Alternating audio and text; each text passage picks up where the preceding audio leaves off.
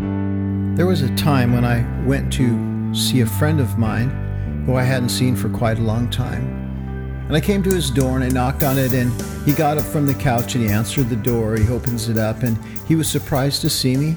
We were pretty close friends in school. He said to me, Wow, it's been a long time. Come on in and, you know, make yourself comfortable. We talked for a few minutes. We kind of reminisced a little bit, had some conversation. But I was really an unexpected guest at that moment. It was a little bit awkward for him. There was a, a Bible sitting on one of his shelves, and it was dusty looking. So I said to him, It doesn't look like you've opened this for a while. And I took the Bible down and wiped the dust off. He said, Well, occasionally I do. He goes, I'm still a Christian. He said it a little defensively. I am a Christian, really.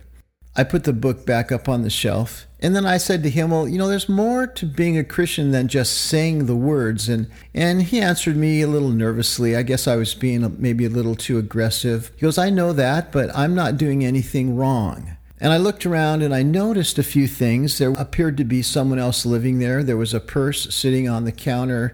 There was a woman's jacket hanging by the door. And without saying a word, you know, the truth started to reveal itself. If you believe in Jesus, and I believe you do, and if you call yourself a Christian, your life really needs to show it. I said, claiming to know God means nothing if you don't have evidence of it. And he listened and he looked, and he wasn't being insulted, he wasn't angry, he was really taking it in. It was something that he needed to hear. You know, I said, the way you live usually is the way you believe.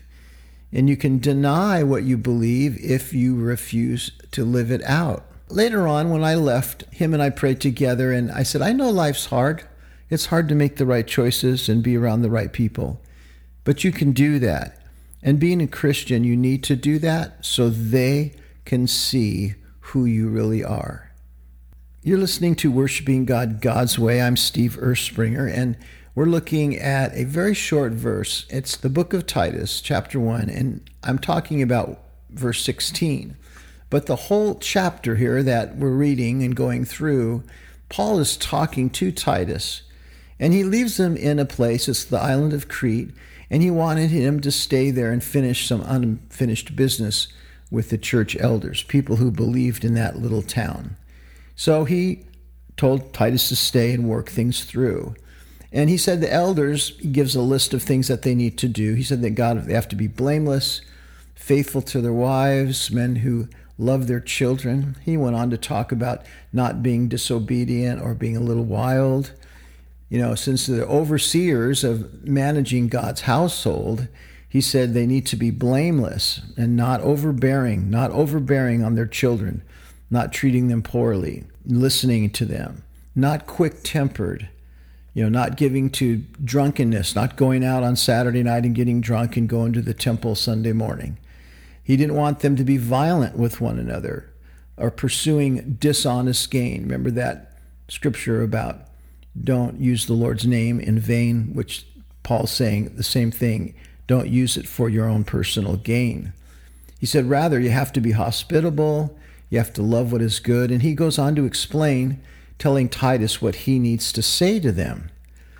And really, it's important because Titus was listening, he was learning, but he was also realizing that there's proof to a Christian's life, that there has to be the actual proof that shows the other people what it really is and what it really means.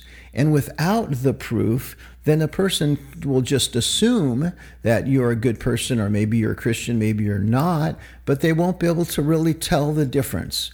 The world won't know the difference if we act like the world and we don't have proof.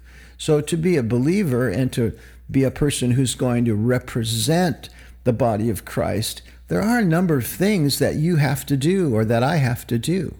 And it's not that easy especially when you become complacent or you live in a place like Crete where people were relaxed and not a lot of pressure was on them to perform religiously.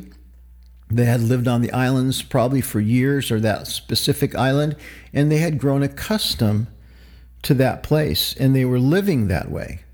But there were Christians there.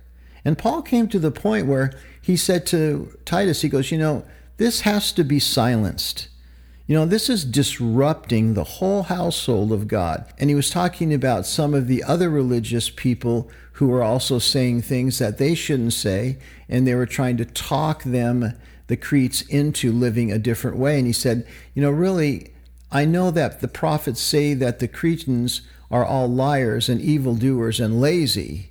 That's what the prophets were saying. And he goes, And at this point, it's true. But you can change that. It was the same thing that I said to this young man, this friend of mine. I said, I know it's tough. I know you're in this situation. I know you're not being really honest with me, but you can change it. You can go back to where you're actually proclaiming the truth. Now, Paul says something, and this is the point of this podcast, is that Paul said they claim to know God, the people in Crete, or that young man living in with his girlfriend. They claim to know God, but their actions, by their actions, they actually deny him. In John 4:24, Jesus paints a picture of worshipers who worship, but the evidence is found in the action. When Jesus says to worship in spirit and in truth, the word truth means the actual occurrence. It means it has to take place. You have to prove it. You know, people who bow down before God with love anticipating their master's response as they wait in his presence.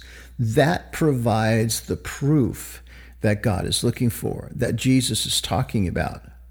We might be good at praising. It might be comfortable, it might be exciting. It's the place really where people like to go. And it sometimes can turn into a concert setting, and everybody likes a good concert. One of my best friends went to see Paul McCartney back east. He said it was the best concert he'd ever been at. It was three hours straight, non talk, just straight singing. He said it was amazing. So everybody likes to go to a place like that. And sometimes as Christians, we become comfortable with the praising part or even the prophesying in song part where people begin to sing and prophesy and share words with song. That's really biblical. It's awesome to be in, involved in that or even they become proficient at teaching or preaching. And it becomes a place where they like that and they think it's the wonderful place, the best place to be. But those things, like I've already said before and will say again, those things are not worship. Those things are something else. And they prove something else. They prove praise. They prove prophesying. They've proved the depth of preaching. But bowing down before God proves the depth of worship. If we don't live worship in Jesus' terms, it is just a statement or an assertion, like that friend of mine. Oh, yeah, I'm doing okay. Everything's all right. Well, that wasn't true. That was just a statement. There was no proof. You know, intimate worship, worshiping God God's way, it needs proof. And to do that, we have to bow down before Him and spend time worshiping Him His way.